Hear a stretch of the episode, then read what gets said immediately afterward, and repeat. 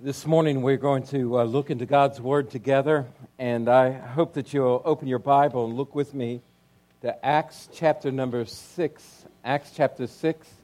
And uh, we've been talking about responding to threats. And there were threats against the early church. As the Spirit of God was poured out on the church, initial threats came by those that were uh, threatened and then become uh, the givers of threats, and that's by the religious community. And they try to snuff out the gospel and silence the apostles. But you know what? They would not be uh, hooked by their, by their fear tactics. And they instead rested in the resurrected Jesus Christ and proclaimed the gospel. And the church of Christ was growing and flourishing. But Satan is a liar, and he tries to divide his church. And today, I want us to look at uh, Acts chapter 6. And these are threats now, not from outside, but threats from the inside. And notice how Satan tries to work. And I want to read a scripture. Then I've asked Lindsay, my daughter, if she'll lead us in prayer today. And uh, so uh, I think this is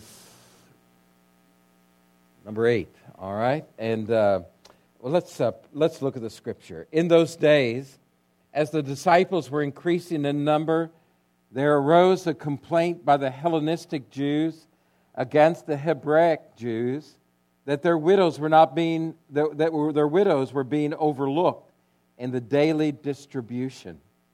The twelve summoned the whole company of the disciples and said, It would not be right for us to give up preaching the word of God to wait on tables.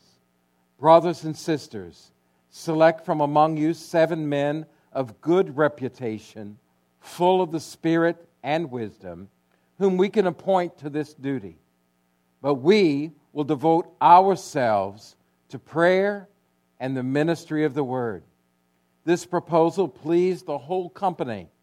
So they chose Stephen, a man full of faith and the Holy Spirit, and Philip, Prochorus, Nicanor, Timon, Parmenius, and Nicholas, a convert from Antioch.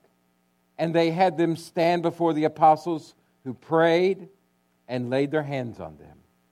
So the word of God spread, and the disciples in Jerusalem increased greatly in number, and a large group of priests became obedient to the faith. Amen. Amen. Let's go to the Lord in prayer. Lindsay, would you lead us, please, in prayer? Father God, as we come to you this morning, I am reminded about your promise in the Word. In Isaiah, where you say that, just like the rain falls to the ground and it causes things to grow and to flourish and it feeds the hungry, that your word is the same. That your word never returns void and it accomplishes what you intend. And God, as we open your word today, I pray that we would believe in it as being that powerful and that effective for our lives um, something that satiates our hunger and causes us to flourish and grow as a community. I pray for Dad as he preaches faithfully today that um, we would not be distracted, that the divisions and the lies that are um, coming in across this room you know, in this church, the things that Satan's trying to distract us with, that you would remove those things, that we could focus on what you're speaking today through your word. Pray that um, your word would be preached right now with boldness and confidence. And we know it will be effective in our lives if we are willing to open our ears and listen. I pray that we would do that. Um, thank you so much for the faithful preaching of the word that's taking place here this morning. We love you. In Jesus' name, amen. Thank you, Liz. this morning, I want to spend a little bit of time just us to, uh, us to remember. First of all, understand this. I tell you this all the time, but Satan is a liar and a thief. He is your enemy. He's opposed to the things of God. He's opposed to God Himself. He's opposed to your spiritual development and your spiritual growth. And anytime Satan whispers in your ear to do something that's contrary to God's revealed word, you know it's not the will of God, and you know that it will not bless your life, but you know it will bring destructive things into your life. Satan is such a liar and a thief, and he's also a very subtle adversary, and he works against us. He lies and opposes God's word. He attacks and he uses fear often as, a, as a, an attack mechanism against us and against our church. But he also takes our own personal preferences and he takes those preferences and wields them and uses them in order to create division. The other thing that he does is he takes our insecurities and our fears and, and the things in our, our, our makeup that where we've been injured in our own past, and he magnifies that and has that, if, if he can, he wants that to drive our life rather than the Spirit of God to drive our life. And so that also is a source of conflict within churches in particular. He attacks by getting our attention off of Jesus and onto ourselves or others so that we might be distracted and that he might create disunity. Church trouble and church fights are always dishonoring to God almost always. Satan hooks our flesh, and we become led by politics and power and gossip and fear, and not by the Holy Spirit of God. Amen? I thank God there's such unity and harmony in the life of our church. And so now is really a good time for us to remember this. Because when Satan tries to attack, that we do not get divided. Amen? There was a certain church in Dallas, Texas, I read about, who they decided that they were going to split the church, and the church was going to become two different churches. Each group filed a lawsuit in order to claim the property. The judge looked at the suit and decided that it needed to be uh, uh, settled by a, a, some de- a denominational authority, and so a denominational court was set up to hear both sides and where the property ought to go. And so they brought their conflict issues out and, uh, and talked about how the conflict started and where it started. And the craziest thing is, it, as they boiled it down, the conflict began when one of the elders in the church at a church fellowship dinner received a smaller portion of ham than a child right next to him. And he took that as a personal insult against him and began a campaign against the leadership within the church. And conflict and gossip continued to mount, and people began to become dis. It, it just it, it grew and grew and grew until they they couldn't even remember all the reasons they were mad at each other, but they just decided they were going to split the church. And all of this played out in the newspaper, in the Dallas newspaper. And lost people laughed, but heaven weeps.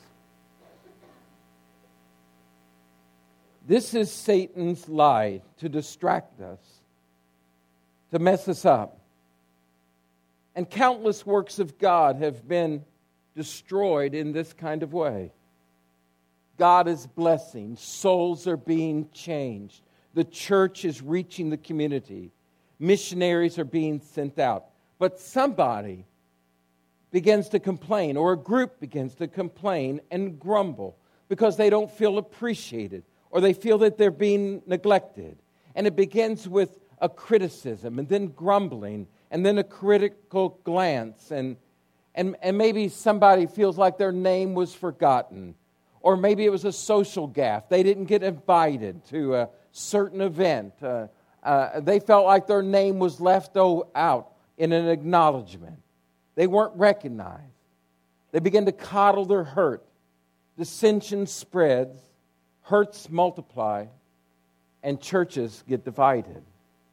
Now, I want you to look with me to Acts chapter 6 and verse number 1 and notice how God was blessing. In those days, as the number of disciples was multiplying, notice that God was blessing incredibly. People were coming to Christ week in and week out, and God was adding to their number. And did you know what? Satan really doesn't attack dead churches too much. They're not making much of a difference in the kingdom of God. But churches that are on fire trying to make a difference in this world, Satan tries to attack. And notice there's there were and there arose a complaint. Really the word here is a murmuring. And it was is the same word that's used in the Septuagint for the children of Israel who murmured. It says there arose this complaint. And the complaint comes from Hellenistic Jews. Now, there are two different groups of Jews that are in the early church. Some are called Hellenistic Jews. They're Jews from, they were part of uh, the dispersion of Jews that took place in the Mediterranean world. And they were living in more Greek cultures and spoke Greek language and understood Greek customs, even though they were Jewish and they worshiped Yahweh and they, they understand the festivals and the great days. And, and they, they have come to trust in Christ, but their background is Greek or Hellenistic. And so their, their culture and their, the filter that they see life through is a bit different. Then there's the Hebraic Jews these are Palestinian Jews.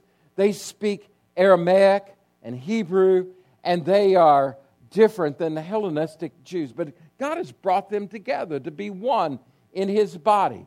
But there's always a bit of a tension here between these two groups. What is sort of boiled over at the point of dispersion, of giving of need, of, of gifts and food for those that were really hungry, particularly the widows. And so the complaint came that the Hellenistic Jews, uh, their widows were being overlooked and not taken care of the same way that the Hebraic Jewish widows were being taken care of. And so this, these, this, there's the, the tension of language and culture and habits and the importance of the temple these were stress points, but this break in the fellowship, this complaint that threatens the church, is that the poor people aren't being cared for, the widows of one group more than the other. Now, understand this favoritism is sin. Look with me to James chapter 2, verse number 1. My brothers, do not show favoritism as you hold on to the faith in our glorious Lord Jesus Christ. For example, a man comes into your meeting wearing a gold ring, dressed in fine clothes, and a poor man dressed in dirty clothes also comes in. If you look with favor on the man wearing the fine clothes and say, Sit here in a good place, and yet you say to the poor man, Stand over there, sit here on the floor by my footstool, you have, haven't you discriminated among yourselves and become judges with evil thoughts? Listen, my dear brothers, didn't God choose the poor in this world to be rich in faith and heirs of the kingdom that He's promised to those who love Him? Yet you dishonored that poor man. Don't the rich oppress you and drag you into courts? Don't they blaspheme the noble name that was pronounced over you at your baptism? Indeed, if you keep the royal law prescribed in Scripture, love your neighbors yourself, you're doing well. But if you show favoritism, you commit sin and are convicted by the law as transgressors. In any time we play favorites, it is dishonoring to God and the church of Jesus Christ because the royal law is this that we're to love one another. By this will all men know that we're his disciples, if we love one another. The very thing you want others to do for you, you do for them. That is the law of love and the law of the kingdom. And when we disobey that and show favoritism, that is sin. And this is sort of the complaint coming to, uh, to the apostles on, on this occasion. What is the source of quarrels and conflicts? James speaks to this. What is the source of wars and fights among you? Don't they come from cravings that are war within you? You desire and do not have, you murder and covet and cannot obtain, you fight and war, you do not have because you do not ask. And you ask and don't receive because you ask with wrong motives, so that you may spend it on your evil desires. He says, you know, the real issue that often is in us is our own passions and our own desires, our own coveting, our own envy, our, the desire to please ourselves. This is the source of most conflicts. Now, let me say that sometimes, sometimes there has to be a conflict because the issue is so important that it causes a, a division if we can't be agreed on the issue. For instance, a tier one kind of issue that the church occasionally has to deal with might have to do with the very gospel itself. For instance, if there's somebody that comes into the church and they begin to teach that the Bible is not true and the Bible's not inspired and the gospel isn't exactly true and there may be other ways to get to heaven other than through Jesus Christ, and that our only hope is not found in the gospel of Jesus Christ alone, then the church has to look at that issue and say that you have moved away from sound doctrine and we are dividing from you because your teaching is not right. That is not sin for a division to take place over something that important. Amen. But most churches, that's not the real issue. A second tier issue might be that you are together in fellowship, you're interpreting the scripture in a like minded way, but somebody else has a different view or different interpretation. You might say, yes, they are brothers and sisters, but in this fellowship, we're believing the interpretation of God's word to be this about a very important matter. And it might cause not hate, not a brokenness, but there might be a difference in fellowship level. But the most of the quarrels and fights in churches are third level issues that don't matter really. They're not huge. They're all about preferences and about me and about my convenience or what I think or my opinion. And those things have a way of splitting churches again and again and again. We must be on guard that we don't disobey God with disunity. Amen? Now, disunity, what does it do? It hurts our fellowship. Verse number one tells us that they, they, they, the church was multiplying, but this complaint came, and the fellowship was breaking between these two different groups of Jews that had been saved in Christ. They're one in Christ, one Spirit, one Lord, one faith, one baptism. We sang about this. They're together, yet Satan is going to use this wedge issue to divide along racial backgrounds, along uh, cultural backgrounds, and cause a division in the fellowship. And that's exactly what Satan tries to do he tries to cause a division in our lives. And in Numbers chapter number 14, notice the children of Israel are, are, are getting ready to go into the promised land. They're standing right at the brink of going into the promised land.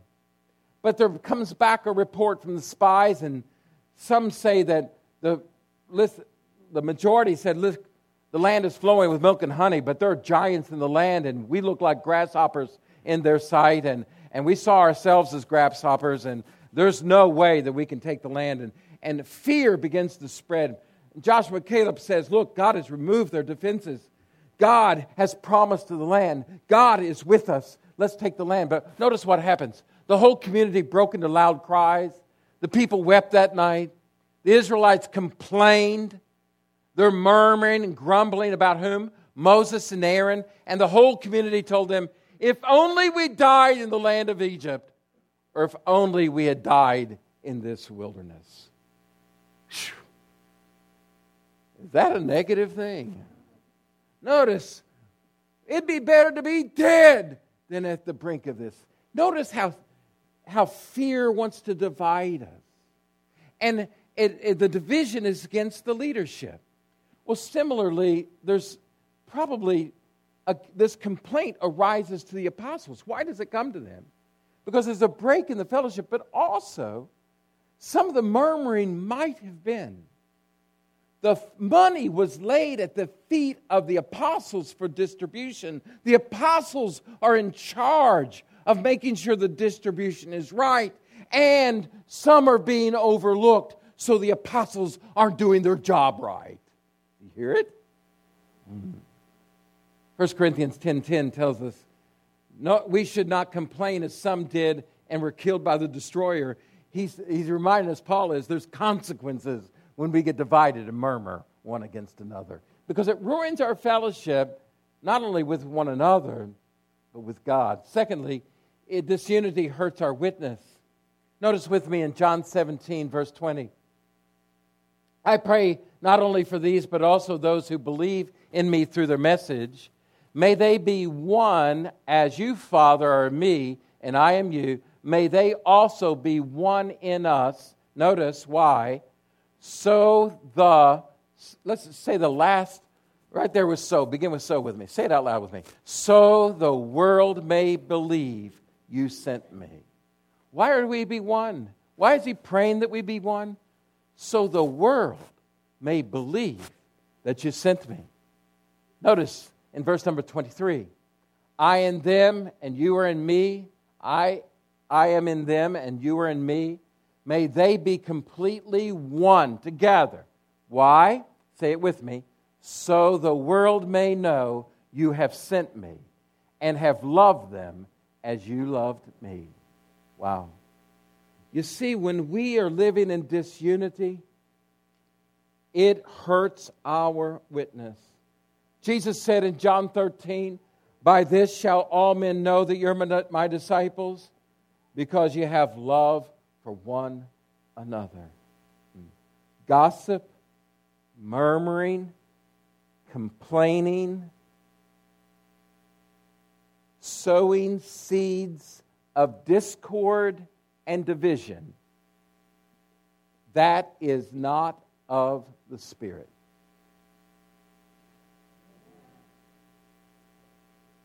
Do you all know that complaining is not a spiritual gift? I've got the gift of complaining and negativity. Well, that's not what we need in the church. That doesn't come from the Spirit of God. God's Spirit gifts you so that the church might be more united and passionate about the mission of God. You will give an account to God for every idle word that comes out of your mouth. Your heart.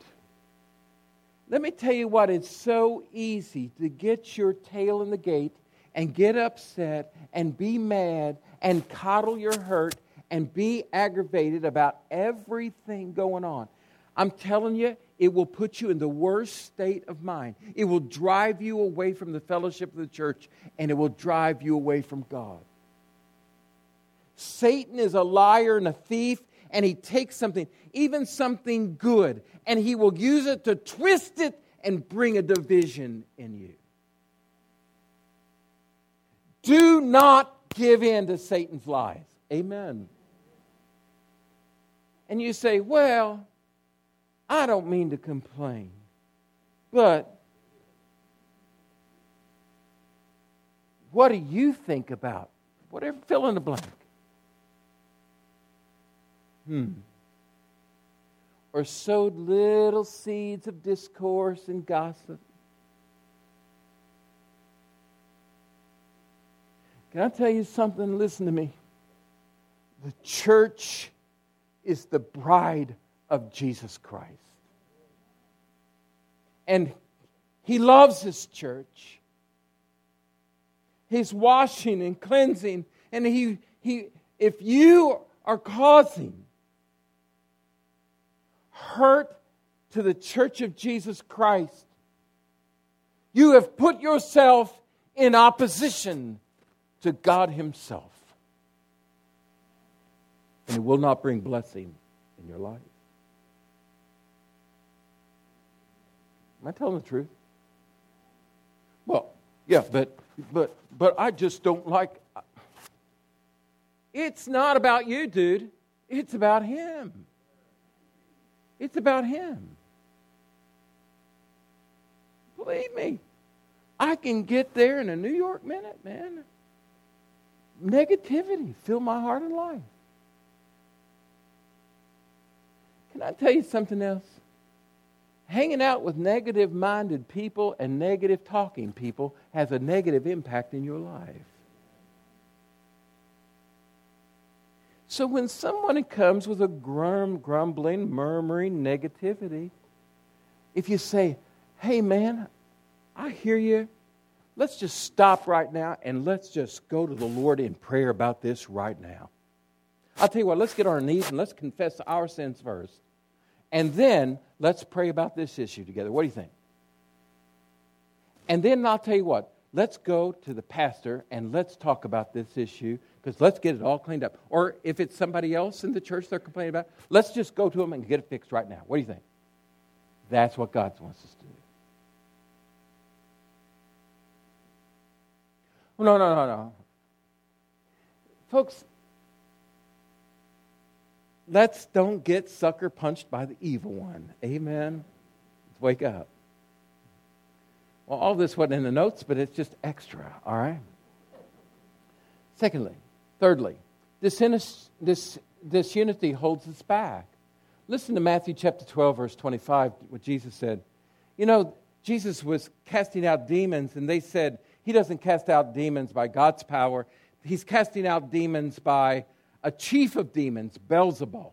And uh, Jesus, knowing their thoughts, he told them, Every kingdom divided against itself is headed for destruction, and no city or house divided against itself will stand. That principle is true. And whether it's in, the, in an evil kingdom or in Christ's kingdom, what he's saying is division brings defeat in your life. Division brings defeat and holds back in the life of the church. Amen? Amen. I have had the privilege to be a pastor here at Bethel for a long time. Just after the boat landed on dry ground, I got to be the pastor. Bethel Baptist was not always located right here at 7775 Collinsville Road. We used to be located on Throp Street in the middle of town. How many of y'all were members of the church when it was located there? Well, good. A lot of us weren't, right?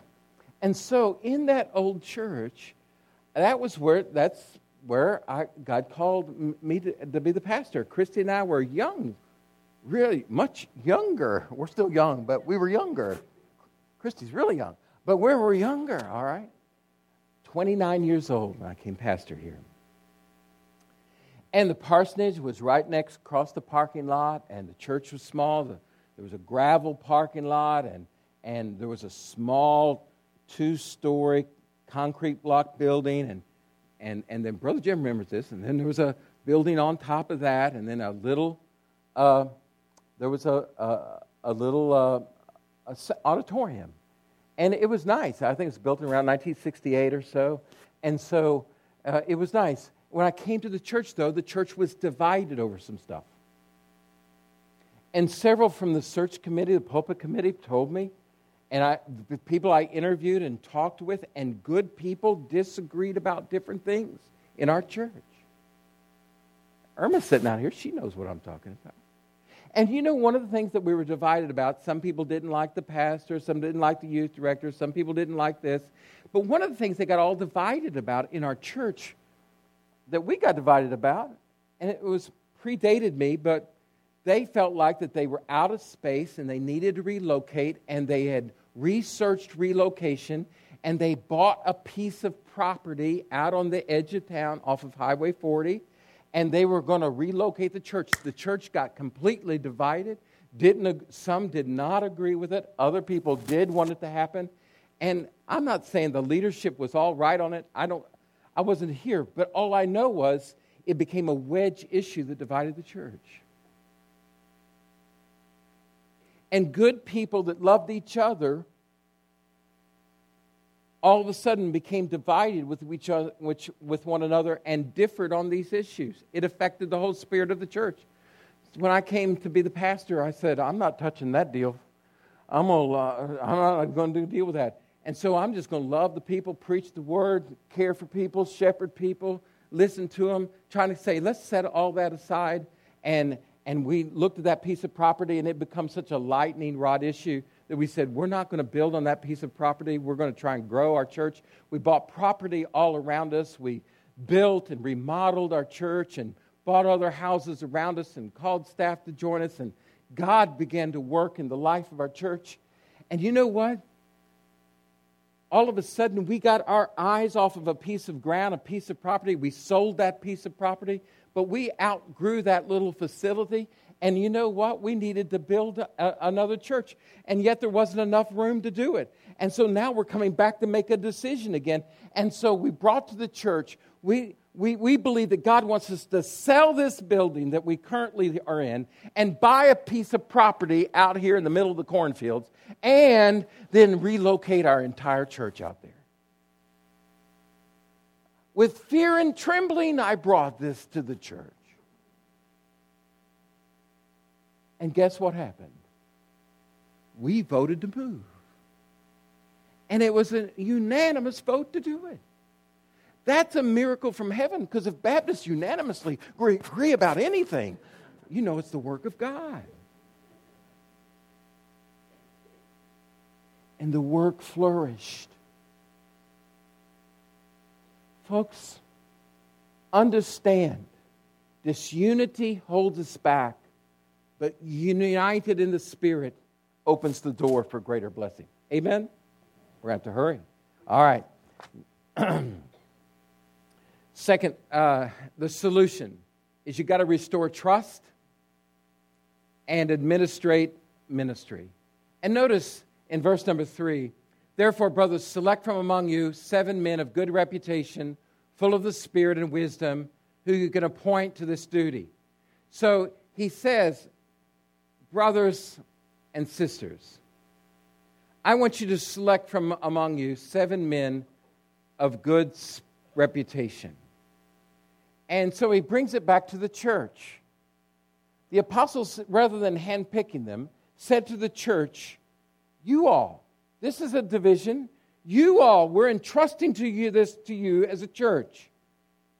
You select seven men. Here are the qualifications Good reputation. That means they're honest, trustworthy, well thought of by everyone in the fellowship. They are men of integrity and, and, and good reputation, and people trust them. Secondly, they're full of the Spirit. The Spirit of God leads, and they're obedient to Christ. They're following the Lordship of Christ. They are uh, obedient to the Word of God these are men that are spirit filled. They're, they're following Jesus. The character of Jesus is evident in their life. And they have wisdom. They can understand how God is speaking and working. And they don't only use their minds, but they understand how the Spirit of God is working. They're sound in their decision making. And so this is what they did. They, they said, and we will devote ourselves to prayer and preaching of the word. Verse 5, notice. The proposal pleased the whole company, the church, and they chose the church. And let's look at who they chose Stephen. Now, what do we know about Stephen? He was a man full of faith and the Holy Spirit. By the way, Stephen, we'll see in just a, a, a in just a few uh, passages from now that Stephen was a man who was in filled with the Holy Spirit, preached the Word of God with power, won people to Christ, confronted adversaries, but loved other people in Jesus. That was Stephen. He's the first martyr in the church. Philip. What do we know about Philip? Philip was a great preacher and evangelist, and he goes as a missionary to Samaria and wins many people to Christ. Prochorus, Nicanor, Timon, uh, and Nicholas, and a, a, who's a proselyte for Antioch. What do, we, what do we know about Nicholas? He's not even from Jerusalem. He's a proselyte into Judaism and converted to Christ, but he's from Antioch.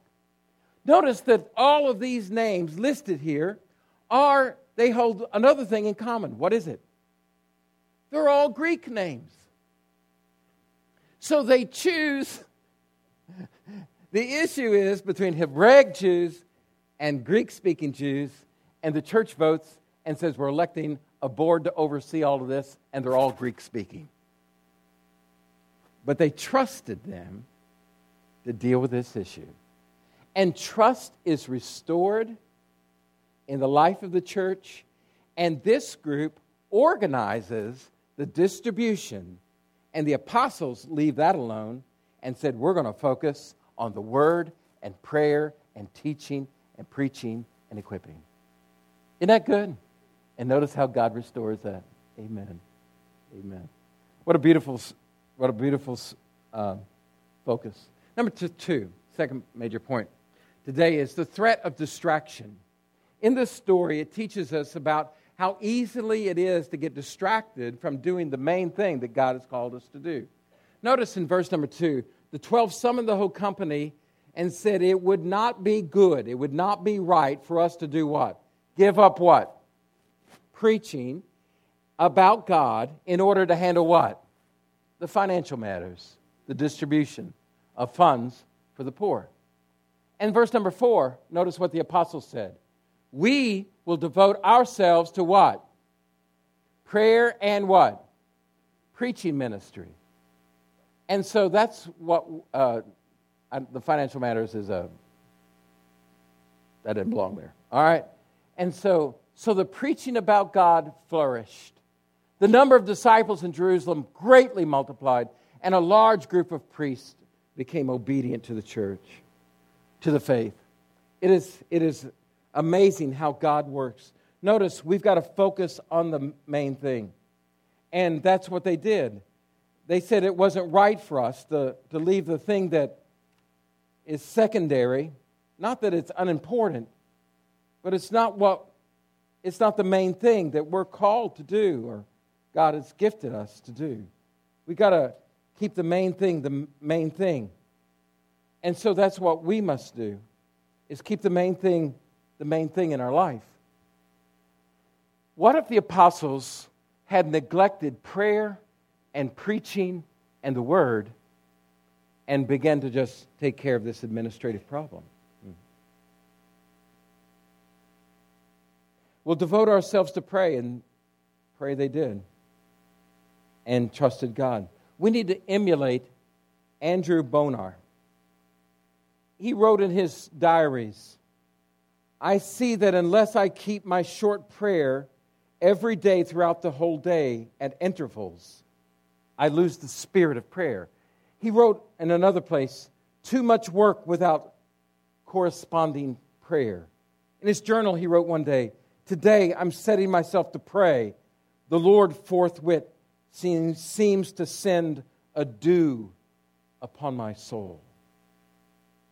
He wrote in his journal, I was enabled to spend part of Thursday in my church praying, have had great help in study since then. He wrote one day in his journal, passed six hours today in prayer and scripture reading, confessing sin and seeking blessing for myself and our parish.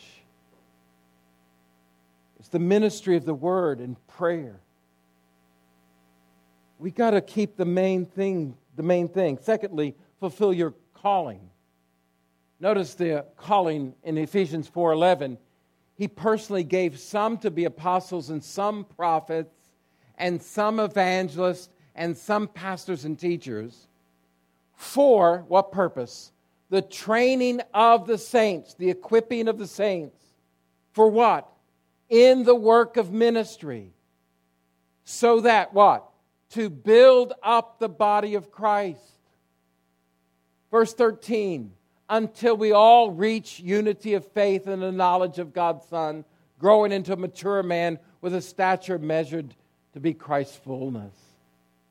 Then we'll no longer be little children, tossed by waves, blown about by every wind of teaching, by human cunning with cleverness and techniques of deceit. But speaking the truth in love, let us grow in every way into Him who's the head, Christ. Notice 16. From Him, the whole body, fitted and knit together by every supporting ligament, promotes the growth of the body for the building up of itself in love by the proper working of each individual part. Every part of the body of Christ is important. And the calling of the early church was to preach and encourage and, and equip and train the, the calling of these apostles and teachers to, so that the church would be built up in the likeness of Christ and grow in faith. Colossians chapter 1, verse number 28 says, We proclaim him, warning and teaching everyone with all wisdom, that we may present everyone mature in Christ, seeing people become like Christ. I labor for this, striving with his strength that works powerfully in me. This is what God has called us to do. Fulfill your calling of God. To fill it, He has a plan and a call in your life. Carry out what that called plan is. Verse 29 of Colossians says, I, I, I labor, I strive for this with the strength that works powerfully in me. Wow. Number three, flourish in your gifting. God's gifted you. Would you tell your neighbor you're gifted?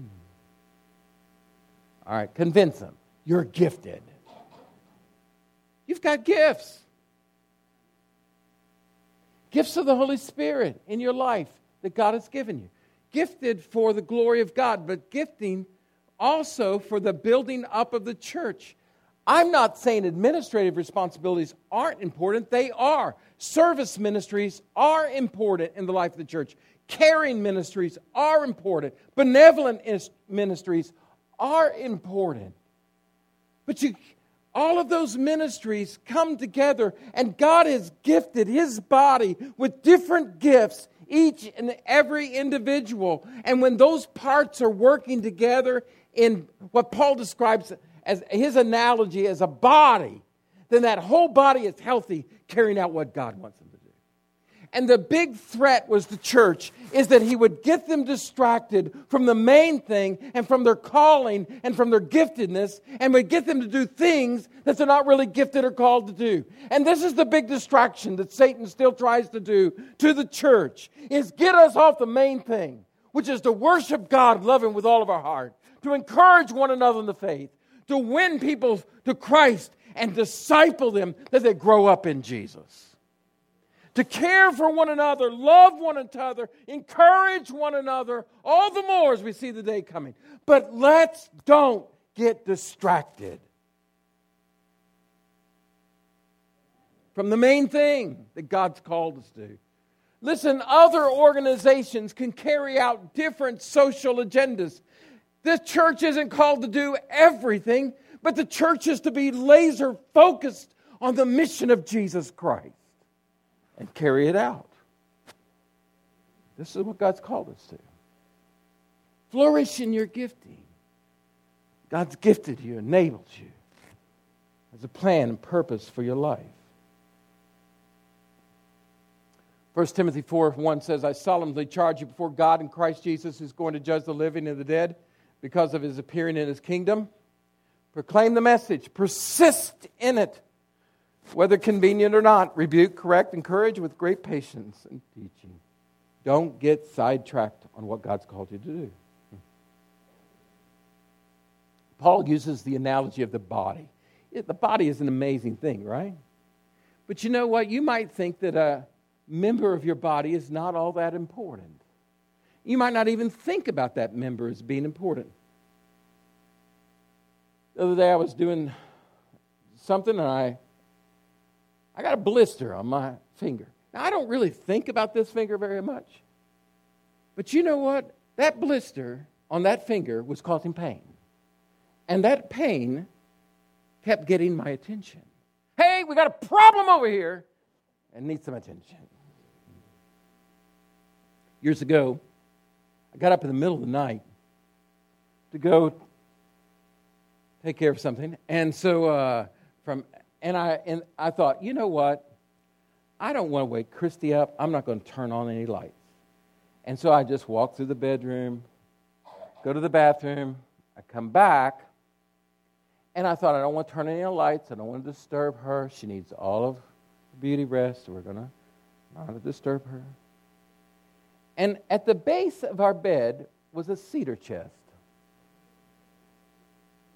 As I stumbled through the room, now you may not think a lot about this little toe here as being very important, but that day that was became very very important, critically important because I rammed that little toe. It split that toe when I hit the leg of that cedar chest, and when it did, there was an immediate reaction. That toe said to all of my nervous system, we got a problem down here. And meant that I began to hop around in the bedroom and hold my foot and coddle it because it was hurting. Now, Christy is incredibly gifted, but the gift of mercy does not run deep in her. I'm not lying. I'm, I'm not, no, it's the truth, isn't it? She said, if you're looking for mercy, don't go to Christy. Because she's more than likely to say, Well, I'm sorry, but why don't you suck it up and let's get going? And so that's kind of her attitude. And that's the way she did with second graders all the time when she was, and she deals with all of us. Anyway, so, but I'm hopping around. Well, I fall on the floor in the dark. I'm groaning. I could feel the bed shaking. The reason it was shaking was laughter that she's trying to hold internally. And then she said, trying to be as merciful as she can, Are you, are you okay? no, I'm not okay. We need an ambulance down here.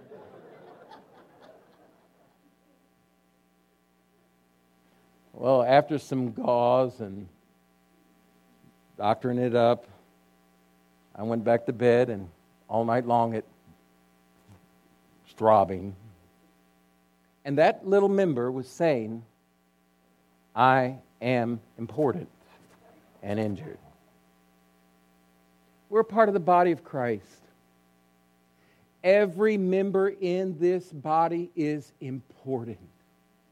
Placed into the body by the elective purpose of God, His saving work in your life, gifted by the Holy Spirit, and important. And you need to function in your giftedness using your abilities and giftedness to help the whole body carry out the purpose of God in this world. Folks, when one part of the body starts fighting against another part of the body, that has disastrous health consequences. That's what a cancer does. Let's guard that we keep the unity of the Spirit in the bond of peace. Amen? Amen. Takeaways today. Number one, fight for unity. If you're going to fight for anything, fight for unity. Number two, when you have a concern, you voice your concerns. There's nothing wrong with that. Number three, refuse to grumble and complain. There is something wrong with that. Number four, organize for ministry and evangelism. You know what? A little organization some, sometimes deal with some of the problems in communication and service. Number five, serve God and other people. Number six, use the gifts that God has given you. Amen? Those are good takeaways, aren't they? Those are good takeaways. Did you get them all? Let's, let's, let's go back. Number one, takeaway. Threw him a curveball, didn't I? Number one, fight. Write that down. Fight for what? Say it with me. Let's say it together. Number two. Number three. Number four. Number five. Number six. And may He grow His church. Father in heaven, have your way in our hearts, in our lives, in this service. I thank you for Jesus Christ, that He died for our sins and rose again, that all who trust in Him might have eternal life. Father in heaven, I pray that today, if there's somebody here that doesn't know Christ, that today they might come and trust Him and know Him. Oh, Father, have your way in our hearts and in our lives. In Jesus' name I pray. Amen. Stand with me.